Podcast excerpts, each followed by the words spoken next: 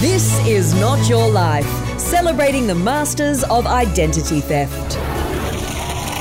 Welcome to another episode of This Is Not Your Life for Scams Awareness Week 2020. So far, we've celebrated the masters of online shopping scams, romance scams, plus, of course, that classic scamming technique of phishing for personal details that can be used for identity theft. Now, they are all hardworking, impressive scammers in their own way. But tonight, on This Is Not Your Life, we're going to meet the scammer that all those scammers look up to. He's the author of the definitive Scammers self help book, Scam Smarter, Not Harder. Please welcome. Oh, Hello, Grant. it's Mike, actually. Oh, I don't watch the show, so. Well, tonight you're on it, and it must feel great to know that all these people here have come to This Is Not Your Life to pay tribute to your extraordinary scamming career. No, I'm not a, a people person. In fact, I do whatever I can to avoid human contact. Uh, and I uh, guess that's kind of the point of Scam Smarter, Not Harder, isn't it? That with little to no personal contact, you can still scam people. what? The point of Scam Smarter, Not Harder. Well, you've read it presumably, so you know what it says. Okay, well, we've prepared a little package about your achievements, thankfully. So let's go to that, shall we? Scam Smarter, Not Harder is not just the title of the highest selling book about scamming of all time, according to its cover. For it's also a way of life. revolutionised scamming. When the rest of the industry was moving to bigger and bigger call centres offshore, he was the one who said, Why don't we just use a computer? This is a call from the Australian National Broadband Network. We are going to disconnect your internet connection within 24 hours. Please press 1 to stay connected. You see? Scam smarter. That innovation won him huge gratitude. I will always be grateful to him for giving me my start in the industry. and gave time to focus his talents on another huge scam labour saver, malware. Malware makes scamming even more impersonal. All he does is send out emails and social media messages at random with links that look really interesting. Click on the link and you go to a website that looks real but says you've got to install software to view a video. What you're actually installing is malicious software that gives full access to your computer without a single human contact from him. Malware can also be installed via websites and pop ups that offer free downloads of music, movies, games, or even adult content, whatever that is. I do not understand. That's why you should always keep your computer software up to date. Use reputable antivirus software and never click on a link from a stranger. But you can trust links from me. I am not a stranger. I am your real human friend. Press 1 to be connected to a scammer. So, Toby, when you think of all the people that your malware has harmed, does it make you feel proud? Not really. I've moved on, Grant. Uh, it's Mike. yeah, whatever. The real money right now is in scamming business emails. Personal is not my thing, as you know. I certainly do. and people are getting better at recognising cold call scams. Oh, they are. Of all the scams reported to ScamWatch in 2019, and that's well over 150,000 scams, only about 10% of those reports included financial loss, which is Really, really terrible, encouraging. yeah. That's why I'm against all this politically correct, namby-pamby, nanny state nonsense like a Scams Awareness Week. I mean, what business does ScamWatch have getting in the way of hardworking scammers legitimately trying to run their illegitimate businesses? Well, I guess ScamWatch would say that's literally their job. But what kind of a sick person does that? You know, some people would say the same thing about you. I know. What's the world coming to? I blame social media and podcasting. Would you mind if we get back to business email compromise scams? sure. After all, it's your show. About me. I think you were saying cold calling is hard. Yeah, the beauty of a scam where you compromise business emails is that often the victim is expecting the communication. Like, say you get an invoice from, I don't know, a software service every month. Every month, like clockwork, invoice comes in, you pay it. It's just part of your routine. You don't, even, think, about, it. it. Exactly. See, if I can intercept your regular invoice somehow, all I've got to do is open it up, change the payment details on the invoice to, say, a bank account I control, and then send the modified invoice on to you to pay without even thinking about it. Without even thinking about it. Ah, I see. And that's why losses from false billing scams reported to ScamWatch were up 83% in 2019. 83%. I literally just said Uh, that. well, I I was just repeating it to emphasise what, what a big increase it was. Yeah, well, don't. Okay, sorry. Not only that, in 2019, losses from false billing cracked $10 million. 10 mi- Now, sorry, romance scams still raked in more than false billing. 28 million in 2019. That's almost three times more. No need to rub it in, I know the stats. I also know investment scams were the number one cause of financial losses in scams reported to ScamWatch. Over 60 million lost in 2019. That's more than six times the losses from false billing. Yeah, all right, Grant. Seriously, I thought your job was to talk up my achievements. Well, it's more about giving people facts and putting them in context. Don't That- kid yourself.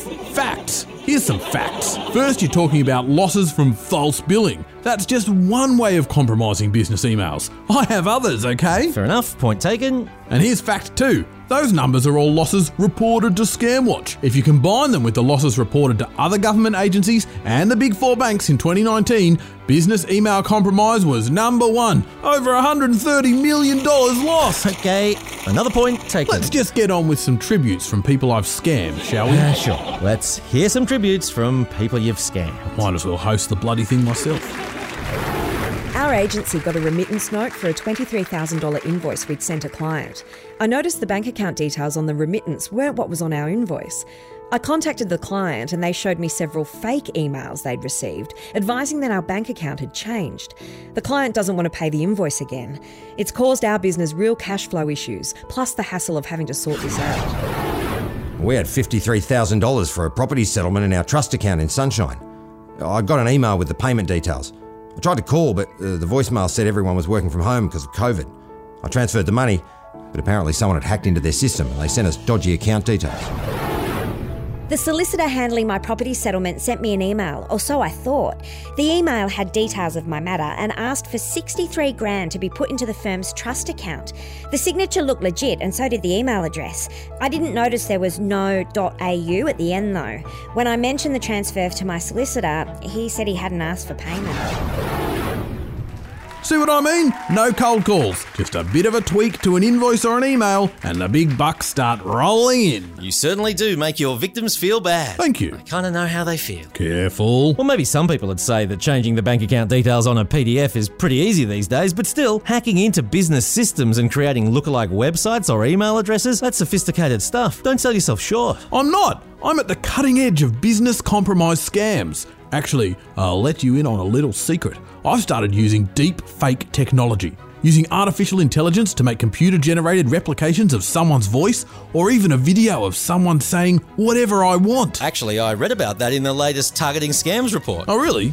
Bugger. Oh no, take that as a compliment. You've definitely got the attention of the serious heavy hitters in the scam prevention space. In fact, This Is Not Your Life has received a video message especially for you from one of the heaviest hitters of all. Hello, I'm Rod Sims, Chair of the ACCC. The change from active conning to almost contactless fraud, made possible by new technology, is very Wonderful. business compromise scammers. Deserve massive amounts of money. We want to help you. We celebrate them. If you receive an email to change payment details, Never. get in touch with the vendor to verify the new payment details. Uh, okay, that particular deepfake needs some work, but you get the idea. I'm sorry, you hacked us? I told you, hack in, change the details, send it on. Well, I guess to get past This Is Not Your Life security, your tech must be really strong. Actually, your password's just very weak. Didn't even need the tech. Okay, you've made your point. Obviously, that wasn't the message from Rod Sims that we intended to play, but I think, I hope, that we've got the genuine one for you now. Hello, I'm Rod Sims, Chair of the ACCC. The change from active conning to almost contactless fraud, made possible by new technology, is very concerning. Business compromise scammers steal massive amounts of money. We want to help you prevent them. If you receive an email to change payment details, get in touch with the vendor to verify the new payment details. But don't use any contact information from the new email. That will just take you to the scammer. I preferred my version, but there's an important point about the way I hacked This Is Not Your Life. Yes, indeed, it can happen to anyone, even if you take security very seriously. Doesn't everyone know that? Well, I mean, yes. I, I guess sometimes I forget. I mean, people forget. Sometimes. No, it's a reminder that for all the technology and scams now, the thing that really makes business compromise scams work is human error. We're getting better at hiding them, but for most scams, there's some sort of warning sign, even if it's subtle, like a slightly different email address, a missing .au, like the lady said. But so often in our busy lives, blah blah blah, all those little red flags get overlooked. So, what can I. What can people do to reduce the chances of being hacked? Well, what kind of scammer would I be if I told you that? It's bad enough the information's easily accessible at scamwatch.gov.au. Nice of you to put the .au in this time. Ha! But seriously, right now, like this very second, anyone can just type in scamwatch.gov.au and they'll find advice about avoiding all sorts of scams. Even for businesses? Oh, yeah, there's business specific stuff. But businesses, especially small to medium ones, face all the same scam risks as individuals. So the general info about identity theft, hacking, phishing, even investment scams, it all applies just as much to businesses. So, no final advice then on where to get information about avoiding scams? Not my problem, Grant. It's Mike! It's Mike! Well, you've certainly shown why you're the master of impersonal scamming tonight. It's really not been a great pleasure having you on. This is not your life now. Get out! Yeah, whatever. This is Not Your Life. Lock up your laptops, folks, because on the final episode of This Is Not Your Life for Scams Awareness Week 2020, it's the scammer who cons you into letting her access your computer remotely. How does it feel to hear all those victim stories? So many happy memories, Mike. And you know, the new security software angle is an especially good one because then we ring up a year later and ask them to renew. A scam subscription that renews every year? that is diabolical. And remember, be yourself. Don't let a scammer be you. This podcast was brought to you by the ACCC, the Australian Competition and Consumer Commission. For more information about scams, go to scamwatch.gov.au.